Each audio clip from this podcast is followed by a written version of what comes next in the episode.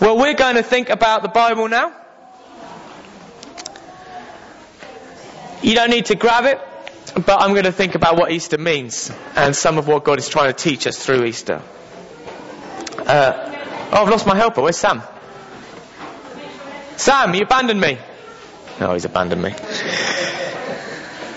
It's the problem with having a wife who's awesome at crafts, is that you regularly get abandoned by your helpers.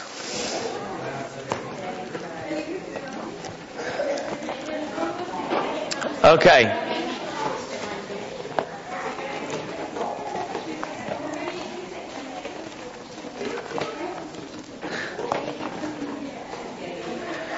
So what Sam was going to uh, introduce uh, was my uh, most popular Christmas present this year.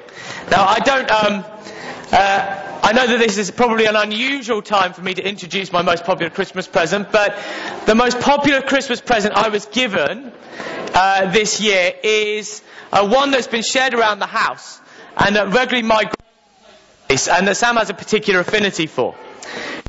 And it's this book. Uh, it's called Optical Illusions. Uh, it says something to view whilst you're on the loo. And uh, it's full of these images. Images that appear one way at first, and then something shifts in the way we see the image. And we realize that the way we were looking at it was wrong or at least that it was incomplete. We didn't really see what was there. The book is endlessly fascinating. Sam will spend hours sat there looking at it, uh, if I let him. I can't really explain it properly, so I, I downloaded a video that illustrates what I mean. Uh, the first time I saw this on the internet, it really blew my mind, so I'm going to show it to you. This is, see if you can get your head around what's going on here before the reveal.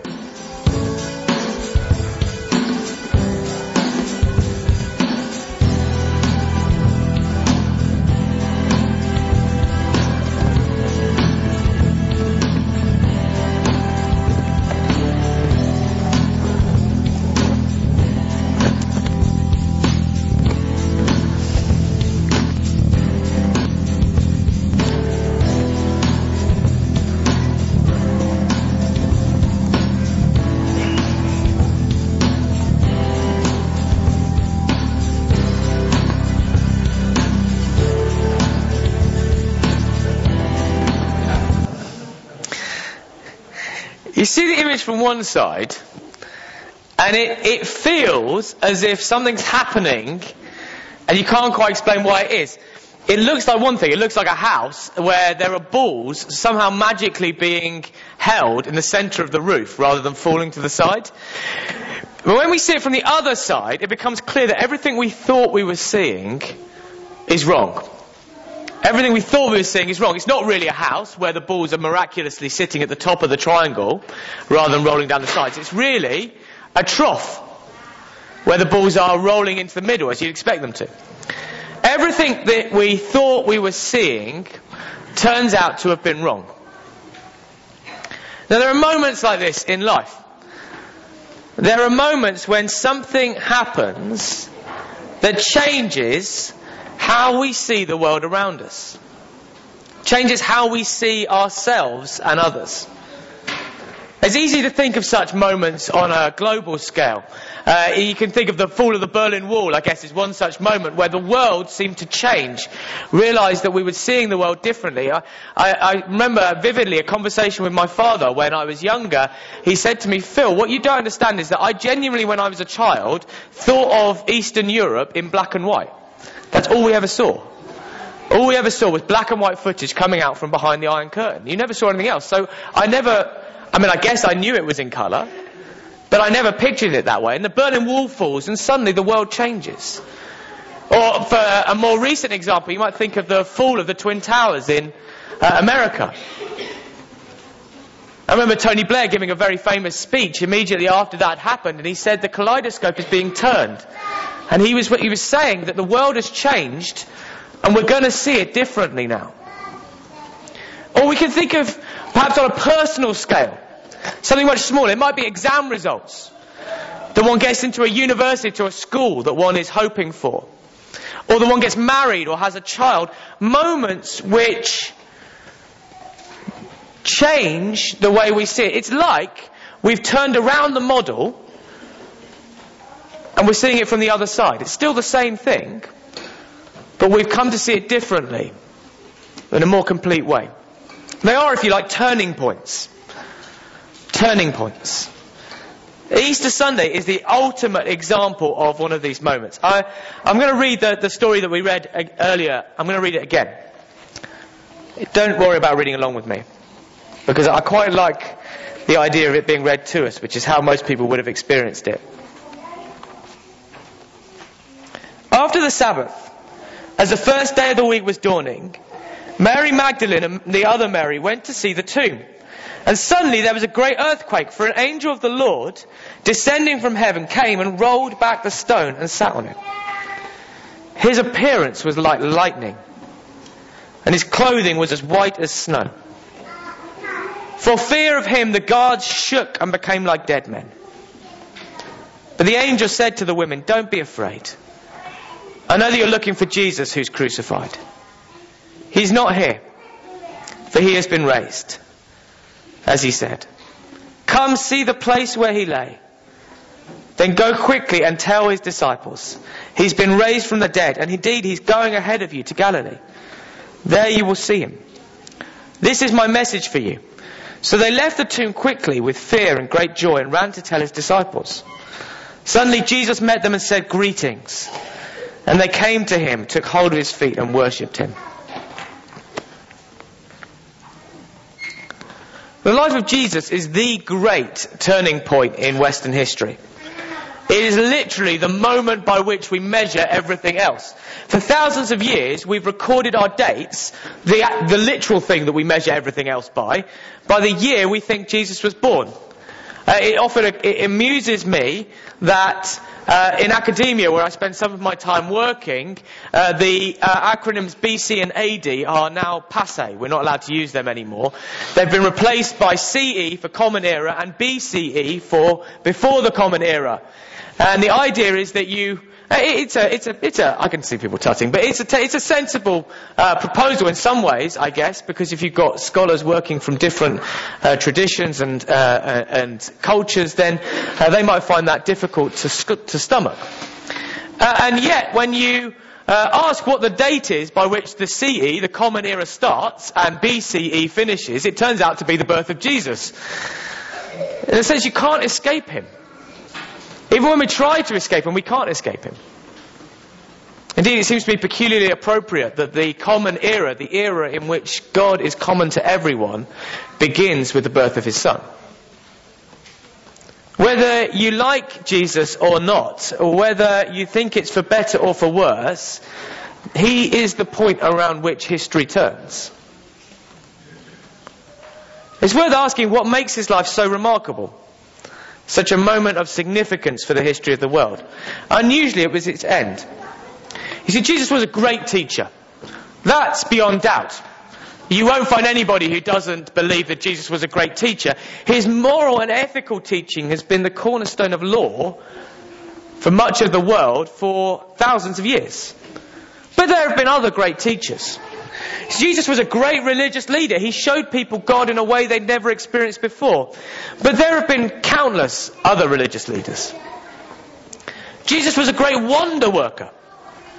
He did miracles and healed people.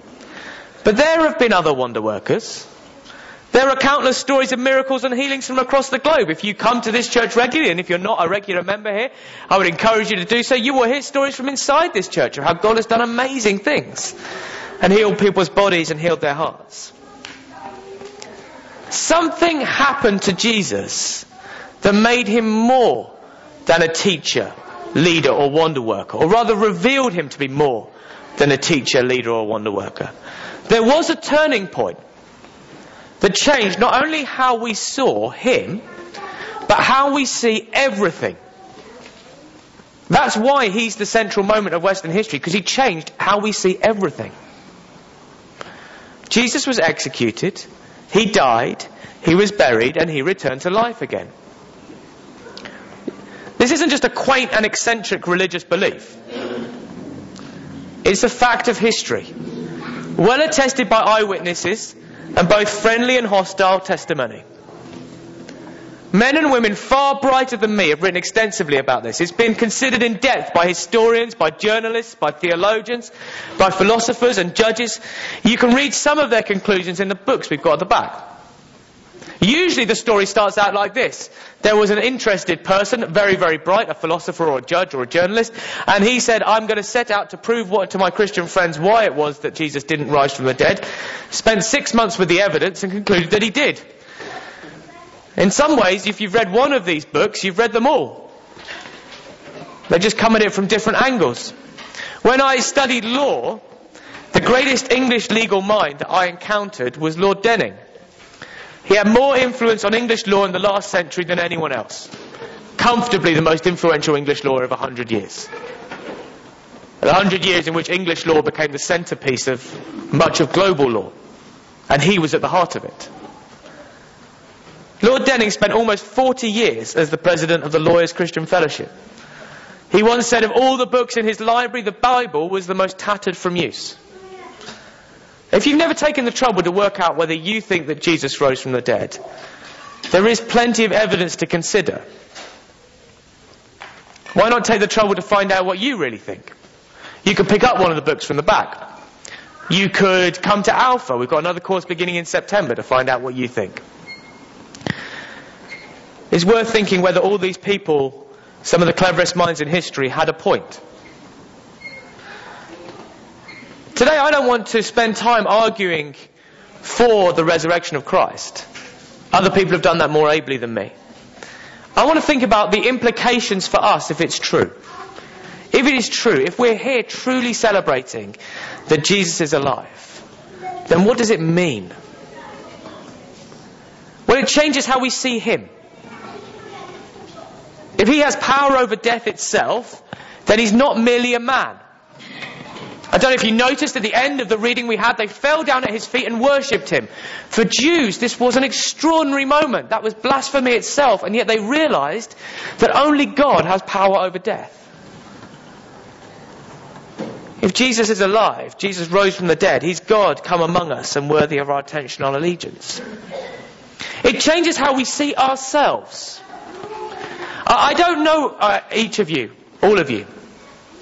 I don't know whether you struggle in the quiet moments when you're not wearing all your best gear dressed up for church on Easter Sunday, whether you struggle in those quiet moments to believe that you really are significant.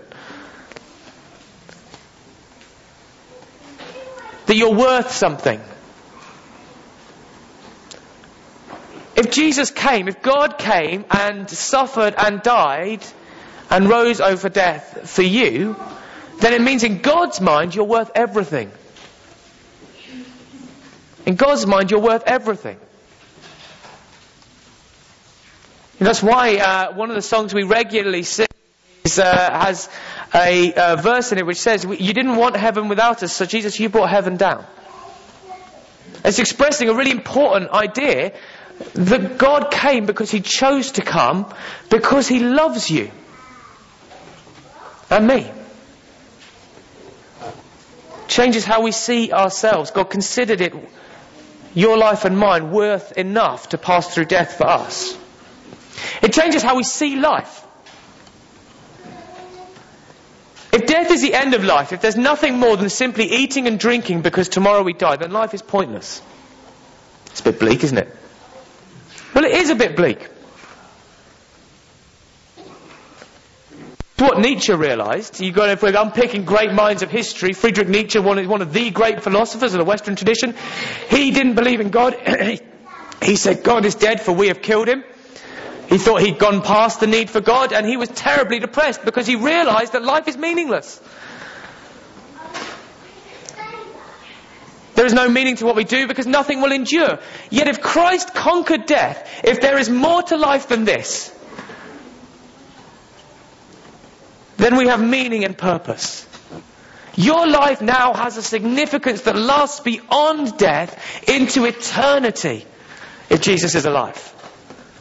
Our choices now build something that lasts beyond the few fleeting years we have here. It's part of something bigger.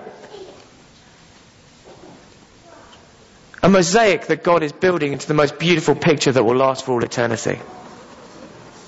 If Jesus rose from the dead, we can be part of something bigger, more significant, enduring, and purposeful than we ever dreamed. The flip side is also true. If Jesus came back from the dead, if Jesus rose from the dead, then what we do here really matters. It really matters how we treat each other.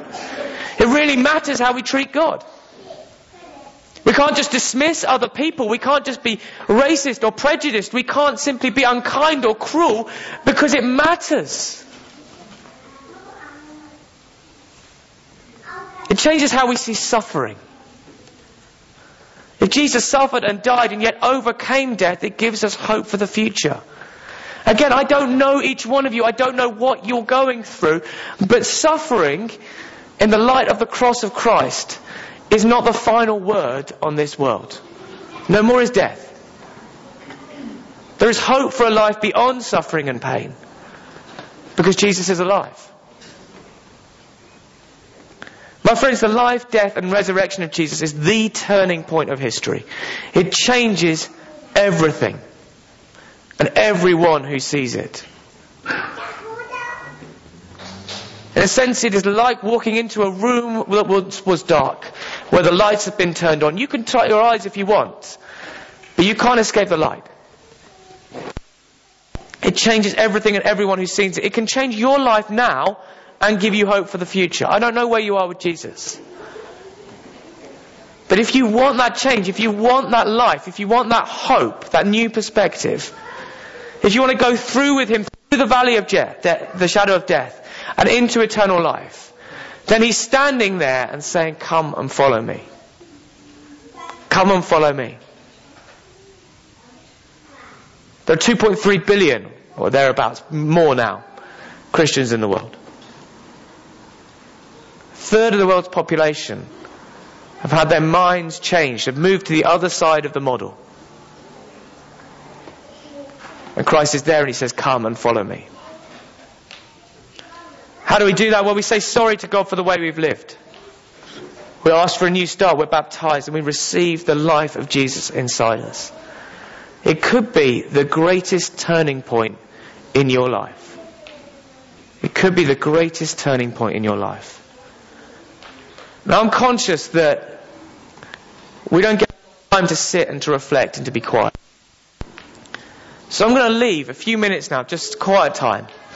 And if praise, I'm going to encourage you to pray. If you're somebody who's not sure whether there even is a God up there, I'm just going to encourage you to sit there and be quiet and allow your heart to speak to you because we believe that God speaks to our hearts. If you just want to sit and be quiet, then that's fine. And after that, we're going to get the kids to, to put on the cross the butterflies and the new life that they have made. And we'll give an opportunity for grown-ups. If you want to come and you want to stick a, a, an and say, yes, to direct my life. I want you to point the way for me. And that's a chance for you to respond that and do that with them. For the moment, let's just be quiet and then we'll worship together.